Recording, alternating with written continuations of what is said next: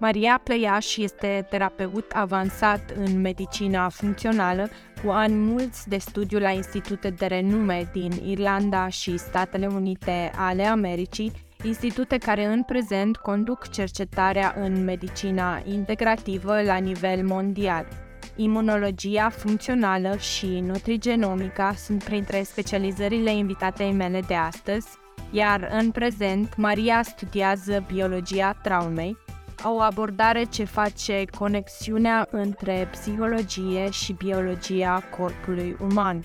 Cred că nu mai este nevoie să menționez că Maria Plăiaș este printre puținii terapeuți români care aplică principiile medicinei funcționale. Clienții ei au de cele mai multe ori de a face cu boli cronice complexe, iar protocoalele folosite în practica ei sunt mereu personalizate. Ele vin ca o mănușă pe simptomele, analizele, setul genetic, dar și istoricul clientului. Sper să vă placă acest episod și vă doresc o audiție plăcută.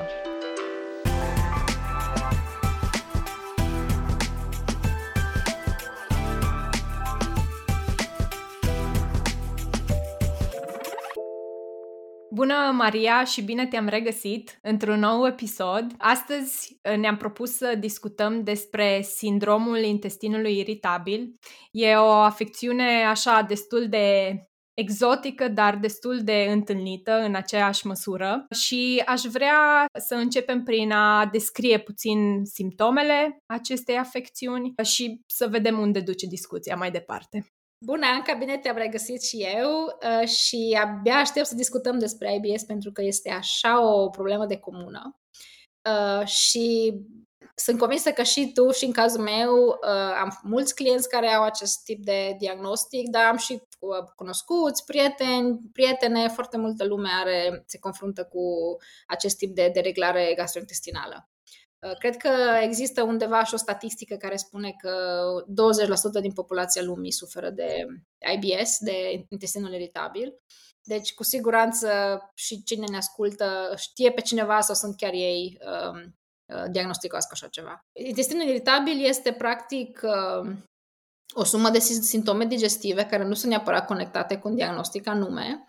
Sunt simptome destul de comune, cum ar fi um, un, uh, o modificare a tranzitului intestinal, diaree sau constipație, crampe abdominale, dureri care eventual uh, trec odată ce mergem la baie, balonare, flatulență urmirositoare. Deci sunt multe simptome care uh, pot să fie indicative de atâtea alte diagnostice dar uh, diagnosticul de IBS se pune doar practic după ce s-a luat în considerare o listă întreagă de alte diagnostice mai grave și acestea au ieșit ca și negative, neavând altfel de diagnostic să, să se pună, se pune acest uh, un termen umbrelă, da? acest diagnostic uh, în absența altor diagnostice practic mai grave. Înțeleg, deci modul în care se diagnostichează această afecțiune este practic prin excludere. Testăm, vedem că există simptomele mai întâi, nu? Apoi testăm o, o gamă de boli intestinale și dacă nu suntem pozitivi la niciuna dintre acestea, ajungem să tragem concluzia sau să punem eticheta asta de intestin iritabil.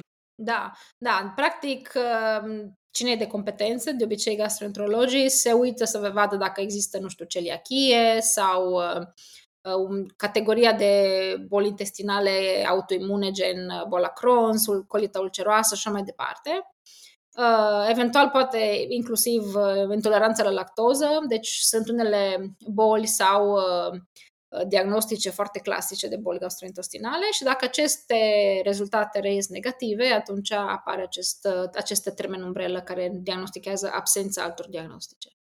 Da, vorbeai uh, chiar puțin mai devreme despre faptul că această afecțiune e întâlnită la aproximativ 20% din populația lumii. În timp ce mă pregăteam și mă documentam pentru episodul de astăzi, am uh, luat un manual de medicină internă de gastroenterologie și în introducerea capitolului despre această afecțiune uh, se menționează că la fiecare un bărbat diagnosticat cu sindromul intestinului iritabil, sunt două sau trei femei uh, diagnosticate. Deci prevalența uh, la femei este dublă sau triplă. Uh, și... Ca de obicei, și la bolile da, autoimune da, da. și la alte boli, da. De obicei, la bolile cronice, uh, cam așa se întâmplă. Aș vrea să vedem, există mai multe manifestări ale acestei afecțiuni, uh, există mai multe tipologii sau toate, toate manifestările sunt identice de la un individ la altul? Da, există sindromul intestinului iritabil cu diaree, care se manifestă cu un scaun moale și foarte frecvent și urgență de a merge la baie. Există sindromul intestinului iritabil cu constipație sau un mix din cele două. Uh, și diagnosticul practic se pune în bază la manifestarea aceasta. Iar apoi există și o categorie aparte, să zicem, care este IBS post-infecțios, care se manifestă de obicei după ce are loc uh, o infecție cu o bacterie de obicei și de obicei patogenă, Klebsiella, Giardia, Campylobacter, etc. De multe ori acest tip de bacterie noi îl luăm când mergem undeva în călătorie, în țări eventual mai puțin salubre și avem acest tip de diarea călătorului. Și după ce acest, această bacterie practic iese din sistem și simptomele acute dispar, rămâne oricum o sensibilitate mai crescută la nivel intestinal și cu manifestare de tip IBS și apare acest tip de, de, de diagnostic. Uh, din păcate, se testează mai puțin, dar avem norocul să testăm în România. Există un test care se numește IBS Smart. Uh, pornind de la acest tip de IBS post-infecțios, se poate cauza uh, un IBS autoimun. Și există inclusiv acest lucru, care IBS autoimun nu este conectat cu Crohn sau cu colită ulceroasă. Sunt doi anticorpi care se testează și care, dacă unul dintre anticorpi este pozitiv, practic ni se spune că există un atac autoimun împotriva a ceea ce se numește complex motor migrator, care e practic ceea ce se întâmplă cu sistemul digestiv, cu mișcarea la vale a bolului alimentar atunci când uh, noi nu consumăm mâncare. Când consumăm mâncare intră peristalsisul, dar când nu consumăm mâncare și între mese intră acest complex motor migrator care uh, mătură, să zicem, uh, mâncarea și ce rămâne din mâncare la vale. Uh, iar dacă noi avem acest atac autoimun împotriva complexului motor migrator, practic uh, toată digestia este uh, periclitată. IBS sau sindromul intestinului uh, iritabil poate fi cauzat de o infecție, însă știu că mai sunt și alte posibile cauze putem să, să le luăm pe rând. Știu că sunt destul de multe. Da, sunt chiar foarte multe cauze. Nu știu câte din ele sunt uh, recunoscute și um, impactate de către o abordare um, convențională, de ceea ce aș vrea să insist pe varietatea lor dintr-o perspectivă funcțională, dar dacă cele două perspective sau abordări se suprapun, cu atât mai bine pentru că înseamnă că persoana respectivă când merge și primește acest tip de diagnostic înseamnă că practic ne-am uitat să vedem și de unde vine, pentru că uh, doar punerea de diagnostic fără că găsi cauza ne condamnă ca și pacient, ca și client cu acest diagnostic la uh, probleme cronice practic de-a lungul vieții, care dacă ne-am uitat la cauze, probabil că s-ar putea uh, repara sau reduce. Unul probabil dintre cele mai comune cauze este sunt studii care spun lucrul acesta, studii făcute pe o filie destul de mare de populație, în care se, s-au testat practic uh, mai mulți markeri, s-au testat, s-au testat multe aspecte la nivel de sistem digestiv, nu doar la nivel de intestin gros. Și s-a demonstrat că în jur de 78-80% din persoanele care au un diagnostic de IBS au practic uh, SIBO. Deci am mai discutat despre SIBO și într-o întâlnire precedentă. Practic uh, sunt simptome foarte uh, comune sau conectate și cu SIBO, o suprapopulare bacteriană la nivel de intestin subțire. Și tratamentul este oarecum diferit pentru că se impactează pe intestinul subțire mai degrabă decât pe intestinul gros în funcție de ce bacterii sunt acolo, se impactează lucrând cu antimicrobiale, cu probiotice, cu prebiotice, cu o dietă specifică sau cu antibiotice se poate lucra și cu acest lucru. Și în afară de, de caz, cazul ăsta cu SIBO, mai există și alte cauze pentru IBS? Da, hai să le luăm în ordine. Deci SIBO cu siguranță este cel mai comun. Nu vreau să elaborez aici prea mult pentru că, cum spuneam, am vorbit într-un episod precedent. Uh, unul dintre alte cauze foarte comun întâlnite este cu siguranță stresul. Și aici stresul cred că ar trebui să îl um, luăm într-un termen mai amplu, Adică putem vorbi de stres în ceea ce privește, practic, stilul de viață, putem vorbi de stres în ceea ce privește factori de stres cotidieni legați de job sau probleme în familie sau pur și simplu viață de zi cu zi. Dar putem vorbi de stres și ca și un sistem nervos dereglat, sistem nervos dereglat care poate să provină inclusiv dintr-o copilărie problematică sau traume. Foarte interesant că menționez asta. Tot în manualul de medicină internă de care povesteam puțin mai devreme, am găsit o secțiune care spune cam așa, citez, uh, factorii psihosociali influențează funcțiile intestinale, percepția durerii, comportamentul maladiv și ca urmare au consecințe asupra stării de sănătate, activității cotidiene și calității vieții. Și factorii psihosociali și de mediu ar fi evenimente stresante survenite în copilărie, mediul educațional, viața de familie și un istoric de abuz fizic sau sexual. Da. Uh, mi se pare foarte interesant că există mențiunea asta în manualele de medicină, însă personal eu n-am auzit foarte mulți medici sau gastroenterologi care să educe pacienții în direcția asta, în direcția căutării unei cauze uh, psihologice sau psihosocială. Cred că aici intră probabil și discursul de medicină integrativă, pentru că cât de integrativă putem, poate să fie medicina, până unde ajunge la medicină integrativă și cred că nu există, fiind, noi, noi fiind un corp care e conectat tot, emoții, carne, organe, sânge și lacrimi, tot împreună, da? Uh, cred că este foarte greu să, să desprindem partea emoțională și partea stresului de partea pur și simplu fizică.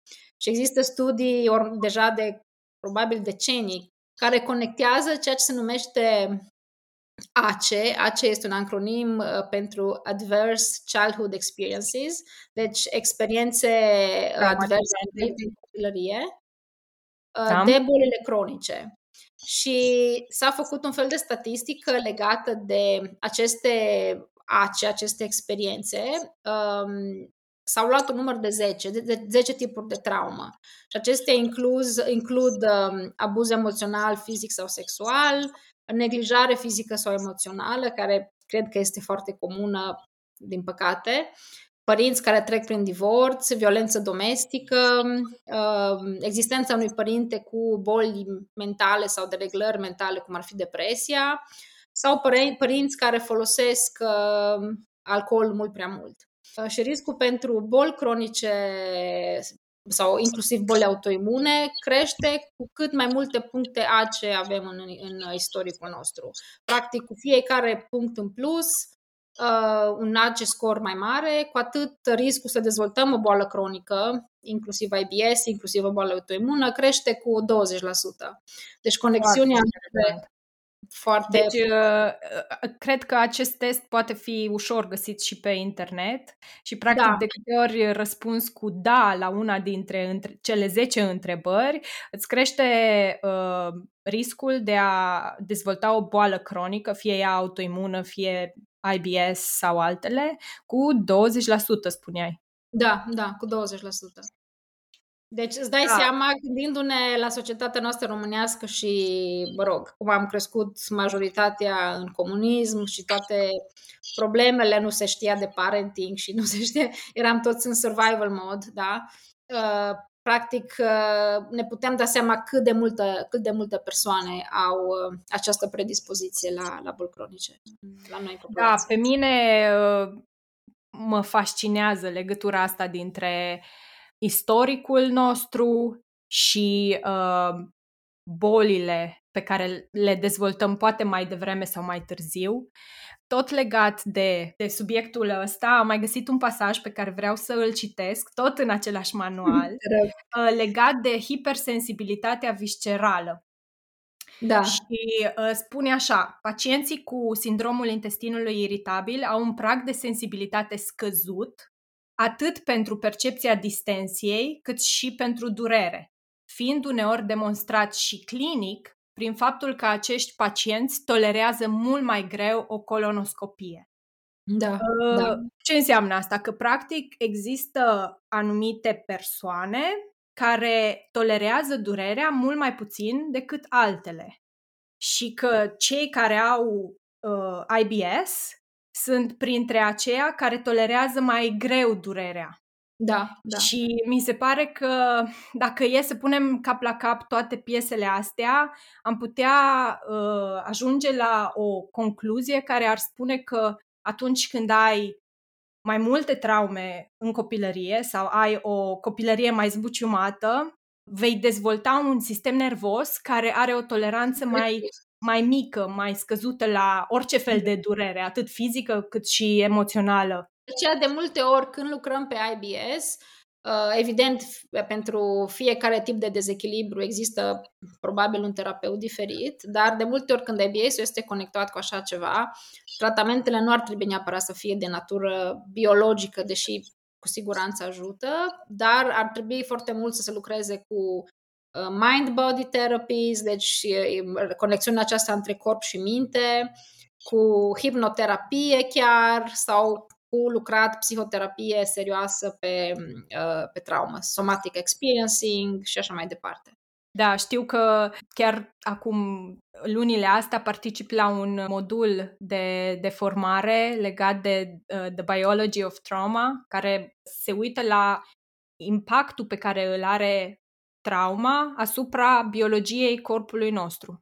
Da, și cum să-l adresăm este ceva foarte interesant, tocmai din dorința de a fi cât mai integrativă am ocolit cât am ocolit, până la urmă n-am mai avut de ales și am intrat inclusiv în acest aspect de conexiunea între corp și minte și modul în care noi putem impacta sistemul nervos și modul în care sistemul nervos dereglat ne condiționează și ne predispune la, la boli serioase uh, cronice mai târziu. Da, e extraordinar că am ajuns și aici. Mi se pare că ne apropiem foarte mult de, de adevăr, cel puțin din punctul meu de, de vedere. Ne apropiem de adevăr, mi-aș dori să fie mai mulți terapeuți pregătiți în ambele direcții, în așa fel încât atunci când uh, lucrez cu cineva să nu-l tot pasez de la un um, specialist la altul, ci să-l poți lucra cu el ca un tot unitar, ca o persoană singură cu, cu probleme și dereglări din diferite direcții. Da, de acord, ar fi extraordinar. Vreau să mai discutăm puțin despre digestia carbohidraților atunci când avem de-a face cu IBS. Practic, uh, se poate întâmpla și se întâmplă foarte des să se dezvolte în uh, persoanele cu acest tip de diagnostic sau, mă rog, cu acest sindrom, se poate dezvolta o intoleranță la carbohidrați. Um, nu, e, nu există o digestie corectă, uh, se creează mai multă fermentare, mai mult gaz și acest gaz, uh, tocmai din cauza hipersensibilității viscerale de care am menționat mai devreme, poate cauza probleme și dureri și crampe uh, intestinale. Și atunci, practic, modul, modul în care se abordează acest tip de intoleranță la carbohidrați este oarecum similar cu modul în care abordăm boala SIBO și anume se folosește o dietă care se numește Low FODMAP, Uh, FODMAP este un acronim pentru practic toate tipurile de carbohidrați fermentabili, oligo, di, monosaccharides și poliols, da? Uh, deci toate, toți carbohidrații care au potențial de fermentare și se încearcă această dietă în care, reducând acest tip de carbohidrați, practic se creează o reducere a gazului, o reducere a fermentării. Uh, cum spuneam, este foarte conectat cu ce se întâmplă la nivel de intestin subțire și boala SIBO. Înțeleg. Deci asta ar fi o cale de ameliorare a simptomelor. Da, da, da. Deci, practic, uh, chiar dacă nu testăm, deși recomandarea ar fi să testăm, să facem un, un, un test de, de respirație pe uh, lactoză, pe fructoză. Lactoza este și ea practic parte din carbohidrați, dar este ceva special. Fructoza iarăși este o parte din carbohidrați, dar este ceva special. Deci se poate face un test de lactoză, fructoză sau direct un test de, de SIBO. Uh, și în funcție de rezultate să excludem doar o categorie sau alta din uh, alimentație. Pentru lactoză este chiar simplu pentru că uh, pe lângă predispoziția genetică pe care, care știm că există și putem testa inclusiv genele de intoleranță la lactoză, Există acum o grămadă de tratamente, fie cu enzime, cu lactaza, deci suplimente pe bază de lactază sau uh, laptele sau foarte multe produse fără lactoză uh, în ele. Este o, o felie din populație care este destul de bine servită. Um, dar dacă există nu doar lactoza sau nu doar lactoza și fructoza, ci și carbohidrați, atunci da, testare și sau fără testare, experimentare cu acest tip de dietă, low FODMAP, um, care poate să dea răspunsuri prin modul în care reacționăm la această dietă. Bun, dacă e să ne uităm la medicina convențională, știu că o altă modalitate de a gestiona IBS este prin a prescrie antidepresive sau antianxiolitice. Din nou, mi se pare foarte interesant că antidepresivele au câteodată efecte pozitive în uh, IBS. Da, păi noi știm că practic majoritatea serotonină este secretată la nivel intestinal, nu la nivel um, cerebral neapărat, și că serotonina este responsabilă cu motilitatea. Și atunci, de multe ori, o, o, o secreție de serotonină mai scăzută este conectată, da, cu depresie, cu siguranță, dar este conectată și cu o motilitate mai scăzută. Și atunci, sau invers, uh, suplimentarea sau, mă rog, medicamentația cu uh, antidepresive poate impacta și nivelul de serotonină și astfel, practic, noi cumva controlăm motilitatea și ajutăm omul în funcție de ce tip de motilitate are să, să aibă mai puțină diaree sau să, să, să fie, aibă mai puțină constipație. Da, uh, o mențiune aici aș vrea să fac. Serotonina este un neurotransmițător care da. practic ne modulează starea de, de bine, de fericire. Da. Uh, dar are și impact, așa cum spuneai, asupra motil- motilității intestinale. Și dacă tot ai menționat de sensibilitatea sau intoleranța la lactoză, mă întreb, oare mai există și alte grupe de alimente problematice în IBS care ar putea, prin eliminarea lor, să ajute în simptomele date?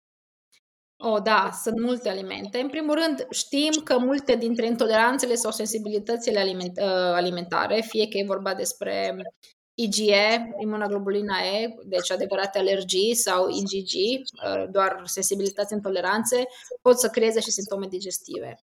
Și atunci, probabil, într-un context de diagnostic sau de eliminarea cauzelor care duc la IBS, ar fi foarte util să facem și niște teste de intoleranță și de alergie, teste de sânge, am mai puțină încredere în cele disponibile la noi, dar cu siguranță sunt și teste care dau răspunsuri. Multe sunt false pozitive, din păcate, sau false negative, dar și așa, eventual uitându-ne după rezultatele care ne vin, putem să încercăm să eliminăm alimentele care ne ies pozitive, să experimentăm, să vedem dacă avem un răspuns doar prin eliminarea lor.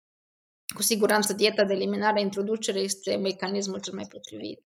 Iar apoi, și acesta este un aspect care cred că este mai puțin luat în considerare de medicina convențională, din păcate, este pentru că există ceea ce se numește mm, sensibilitate la gluten de natură non-celiacă. Există sute de studii pe acest tip de sensibilitate la gluten de natură non-celiacă și știm deja că există o conexiune directă între acest tip de sensibilitate și boli autoimune, dar nu doar asta și care sensibilitate se manifestă inclusiv la nivel digestiv.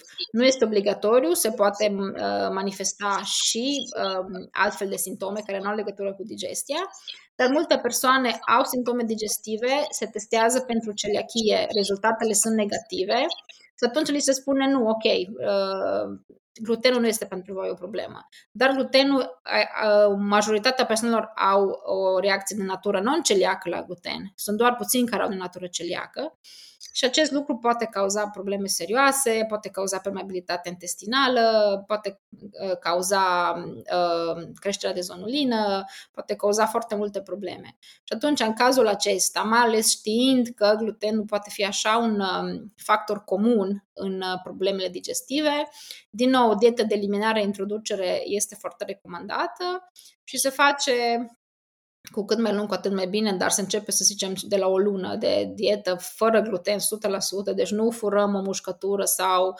mâncăm la restaurant și nu acasă, deci ar trebui o dietă 100% fără gluten și corpul ne va spune foarte repede dacă glutenul a fost sau nu un factor inflamator, mai ales dacă reintroducem după o lună, ne va spune imediat uh, ce nu-i place. Poate vrei să da. elaborezi pe aici, pentru că știu că tu ai, ai jonglat cu eliminarea și introducerea de gluten cu rezultate extraordinare. Da, ce pot să zic? Exact la asta mă gândeam și vreau să menționez că subscriu uh, aici și pot să spun că, nu mai știu, din 2000 2016 am început să experimentez cu dietă gluten-free. Am cu siguranță sensibilitatea la gluten non-celiacă despre care vorbești și uh, simptomele atunci când din greșeală ajung să mănânc ceva cu gluten pot varia foarte, foarte mult. De la, nu știu, oboseală inexplicabilă până la minte încețoșată sau uh, câteodată și probleme digestive, dar cu astea am, am început să le cam depășesc. Nu mai am problemele astea. Uh, dar da, sunt în legătură cu multe persoane care au tipul ăsta de sensibilitate și simptomele sunt foarte neașteptate, n-ai fi zis. Și dureri de cap, dureri de, de oase, uh, foarte, foarte ciudat reacționează corpul. Pielea, știu că și pielea de multe ori se manifestă, probleme de piele. Uh, exact. Am uh, niște cunoștințe care s-au confruntat cu simptome de IBS pe o perioadă mai lungă de timp și spuneau că, da, au trecut simptomele respective și am întrebat, ok, și ce ai schimbat sau ce ai făcut? Pur și simplu am trecut peste o perioadă stresantă din, din viața mea, a dispărut stresul sau sursa stresului și odată cu dispariția stresului mi-au dispărut și simptomele. Da. Deci e foarte corelat uh, și stresul în toate bolile astea cronice. E posibil să fie un cocktail de mai multe lucruri. Deci există stresul care predispune la hipersensibilitate, eventual intervine o intoleranță, o pierdere de toleranță orală din cauza că nu mai digerăm cum trebuie mâncarea. Noi conectăm, sau cel puțin tindem să conectăm um, emoțiile cu corpul, doar când ne gândim la Uh, la îndrăgosteală, gen am flutur în stomac sau ceva de genul ăsta. Și atunci, da, le conectăm, dar ne, încă cred că ne este greu să conectăm altfel de emoții sau de stres. Sunt oameni sau uh, multe persoane care fac gastrită din cauza stresului și și asta știm. Deci conexiunea da, între da. digestie și, și stres, cu siguranță, este uh, puternică. Da, și până la urmă nu e nimic ezoteric, adică știm foarte clar, e dovedit, există studii științifice care spun că stresul creează, stresul cronic, creează inflamație cronică în corp, da. care inflamație stă la baza foarte multor uh, boli uh, autoimune sau cronice în general. Da, Cred da. că are de-a face și cu IBS-ul, nu-i așa? Are de-a face și cu IBS-ul, fără îndoială. Uh, cortizolul are, are de-a face cu siguranță și cu IBS-ul și aici la cortizol cred că tu ai pomenit de inflamația redusă, care este o problemă. Eu pot să introduc, să zicem, discursul de ritm circadian. Deci, practic, dacă noi nu avem un orar de somn și de nesomn sănătos, și dacă nu mergem la culcare la cam la aceeași oră în fiecare seară, dacă nu avem ceea ce se numește o igienă somnului, adică stăm pe telefon sau pe computer sau la televizor până picăm de somn, deci practic suntem expuși la uh, acea lumină albastră până în ultimul moment și nu-i dăm drumul sau nu-i dăm voie, nu-i, nu-i permitem melatoninei să se secrete cum ar trebui, care melatonina ar trebui să se secrete practic în absența acestor lumini albastre mâncăm până în ultimul moment, în loc să ne oprim două ore înainte de a ne culca, în așa fel încât sistemul digestiv are încă de lucrat. Deci o igiene a somnului, să zicem, destul de precară. Dormim pe cu luminile aprinse, nu tragem perdeaua să fie complet întuneric, uh, temperatura din cameră poate este prea ridicată. Uh, toate acestea impactează somnul uh, și impactând somnul, impactează cu siguranță raportul între cortizol și melatonină. Și atunci avem mai puțină melatonină, și avem mai, multă corti- mai mult cortizol, care cortizol uh, indirect sau direct, depinde, uh, poate să cauzeze acest tip de inflamație redusă, care apoi, apoi este cauza, practic, a tuturor, nu cauza, dar mediatorul a tuturor bolilor cronice. Da, deci cortizolul, hormonul stresului și uh, melatonina, hormonul somnului, sunt antagoniști. Nu poți să ai cortizol ridicat și melatonină ridicată, Ridicat atunci când intră cortizolul, ă, scade automat sau nu se secretă melatonină și, și invers. Da. Deci avem nevoie să, să reducem nivelul de stres pentru a reduce nivelul de cortizol, pentru a da voie melatoninei să-și facă treaba seara și să da. avem un somn uh, odihnitor și uh, restaurator. Da. Și ne întrerup. Și ne întrerup, evident. Uh, bun, vreau să te întreb, știu că ai experiență cu uh, pacienți care au fost diagnosticați cu IBS. Uh, ce analize le recomanzi când vezi un pacient vine la tine pentru prima oară, îl vezi pentru prima oară, ce analize, la ce te gândești? Uh, în funcție de manifestări și în funcție de cum ce există contextul vieții lui, pot să încep cu una sau alta din ce am enumerat până acum și încă nu le-am enumerat chiar pe toate, mai sunt câteva, câteva cauze la care mă uit. Unele sunt de natură pur și simplu fiziologică, gen uh, uh carență de enzime digestive sau prezență de acizi biliari în scaun sau eventual fac anumite teste de uh, Um, secreție biliară în scaun, elastază pancreatică în scaun, deci mă uit inclusiv la aceste lucruri. Mă uit și eu, probabil ca și gastroenterologii, la um, calprotectină, să vedem dacă este un factor inflamator care, dacă are un, o valoare mai crescută, poate să fie conectată cu bolile autoimune de natură intestinală, da? IBD, se numesc în loc de IBS, IBD, uh, deci Crohn's și colita ulceroasă. Uh, dacă um, calprotectina și eventual lactoferina sunt, au valori bune, atunci încep să mă uit la probleme de natură funcțională și atunci uh, ori ne uităm spre SIBO, ori experimentăm cu diete de eliminare, reintroducere, ori, cum spuneam, dacă e un discurs de stres, uh, eventual fac o trimitere către un terapeut care să lucreze cu terapii cognitivo-comportamentale sau, mă rog, psihoterapie. Da, în manualul despre care îți povesteam, chiar uh, există o secțiune exact despre terapia asta de care menționezi. Deci, uh, chiar și medicina convențională recomandă să mergi la psiholog atunci când ai sindromul intestinului iritabil, însă spune cu steluță, că nu tot timpul funcționează și că probabil uh, nu e sustenabil pentru că e destul de scump. În fine, eu aș zice că merită încercat, adică nu e invaziv uh, și s-ar putea să ne îmbunătățim viața nu doar fizic, ci și uh, mental, emoțional. Da, eu cred că uh, este acel punct de întrebare acolo la recomandarea cu psiho- psihologul, pentru că acest tip de tratamente nu sunt măsurabile. Cred că medicina convențională ține foarte mult la numere și statistici și măsurători foarte matematice și foarte rigide, dar atunci când vorbim de terapii uh, psihosomatice, acest tip de măsurătoare este un pic mai complicat.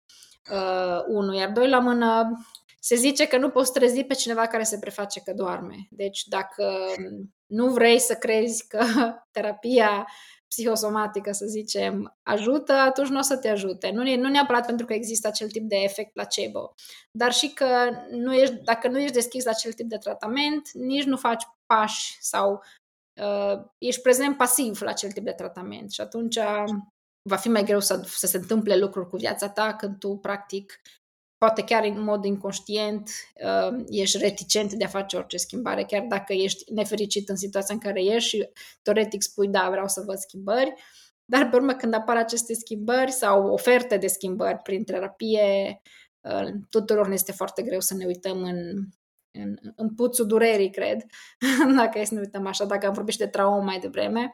Și atunci lucrat cu durerea este mereu, avem mereu mecanisme de apărare. O curiozitate personală aici, uh, ai pacienți care cu care lucrezi în echipă cu un uh, psihoterapeut?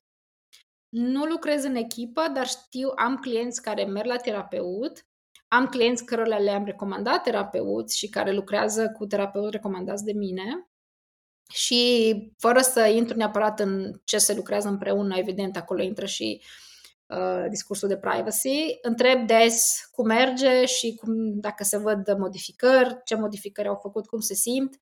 Deci cumva încerc să monitorizez că și lucrat în paralel cu munca pe care o fac eu e în direcția bună. Am înțeles. Și care e feedback-ul? De obicei uh, Bun, există da, îmbunătățiri, da, nu? Da, doar bun am avut feedback. Menționai puțin mai devreme faptul că nu am vorbit neapărat de toate cauzele care ar putea fi în spatele IBS-ului. Vrei să, să mai amintești uh, vreuna dintre ele? Da, deci în afară de cele de natură um, pur și simplu fizică, cum ar fi secreția mai redusă de enzime pancreatice și de conjugarea acizelor biliari.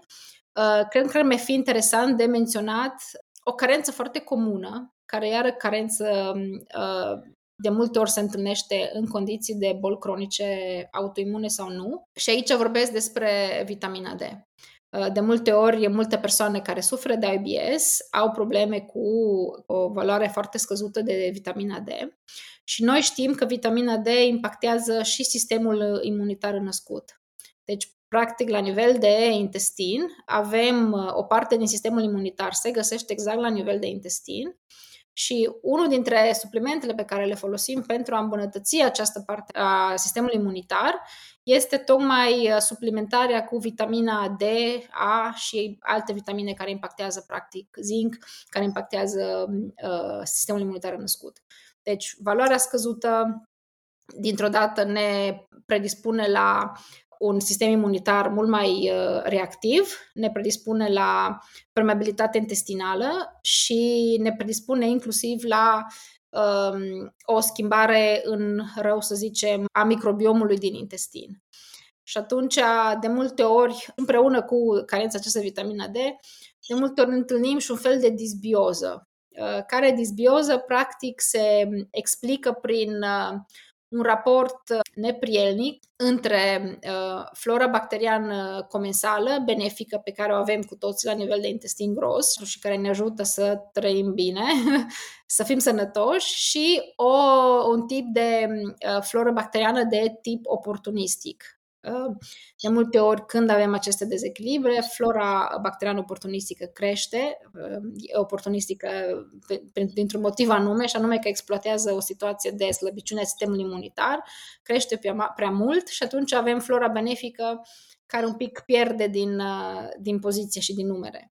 Uh, și disbioza asta, din nou, poate să ducă la uh, permeabilitate intestinală, uh, Uh, poate să ducă la o creștere a acestei hipersensibilități viscerale deja menționate și la uh, o sensibilitate mai puternică uh, a durerii uh, și poate să ducă inclusiv la o impactează sistemul nervos enteric, deci ceea ce spuneam mai devreme cu uh, modul în care funcționează motilitatea și din punct de vedere al sistemului nervos, acel complex motor migrator și așa mai departe.